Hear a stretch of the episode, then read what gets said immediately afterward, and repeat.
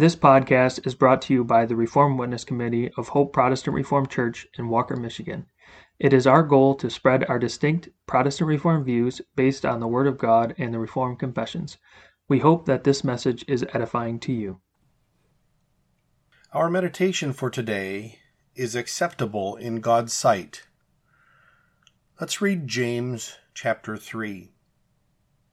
My brethren, be not many masters, knowing that we shall receive the greater condemnation. For in many things we offend all. If any man offend not in word, the same is a perfect man, and able also to bridle the whole body.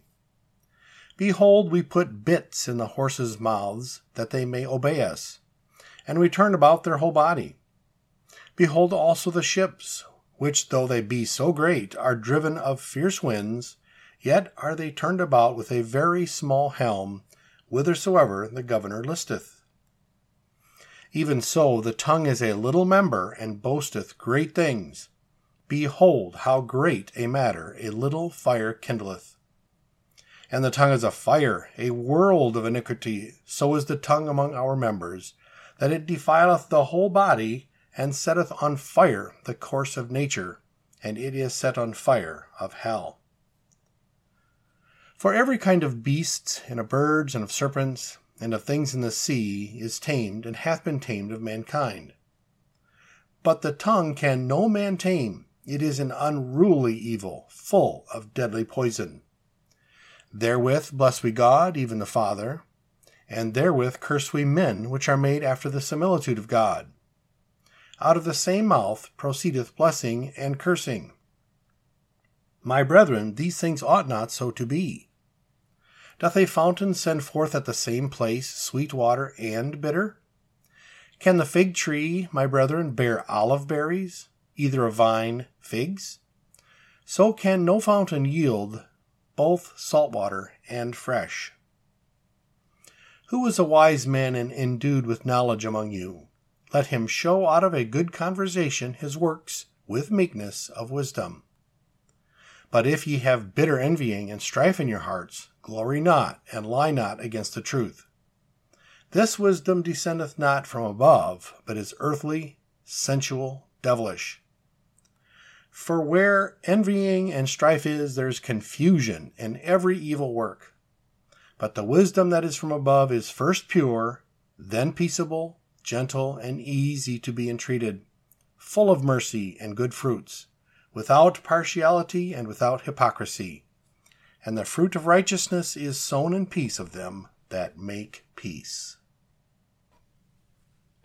The heavens declare the glory of God, but in a way that they are not heard by the human ear.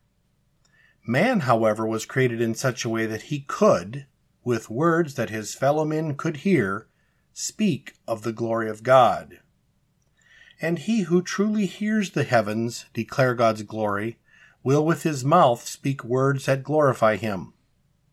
The more he hears the heavens declare God's glory, the more he will want strength and desire to open his mouth to extol God for that glory. He will, with David, pray, Let the words of my mouth and the meditation of my heart be acceptable in thy sight, O Lord, my strength and my Redeemer. Psalm 19:14. David gets to the heart of the matter when he prays that the meditations of his heart may be acceptable to God. Words that are simply spoken by the mouth and that come not out of a heart that loves God are mockery and do not glorify God. Simply speaking the words with the lips is doing less than the heavens, for such words are spoken for the glory of self and not of God. The Spirit is the spiritual center of our being, and our glorifying of God must come from that center. And move the lips, or we sin against God by our words. Then we are by no means acceptable in His sight by the words we speak. Our prayer must be for the desire and strength to glorify Him from the bottom of our hearts. David expresses this when he prays to God as his strength and redeemer. As our strength, he must give us the ability. As our redeemer, he must deliver us from seeking self, and fill us with the life that desires to glorify Him.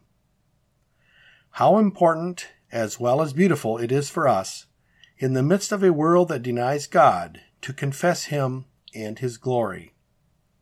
And to do this, not only on the Sabbath in His house of prayer, but daily before the family and neighbors, make this, then, your prayer.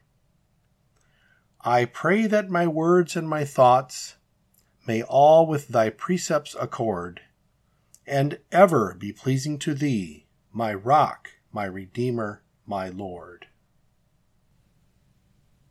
To close for today, the Psalm Choir will sing Psalter number 40, stanza 6.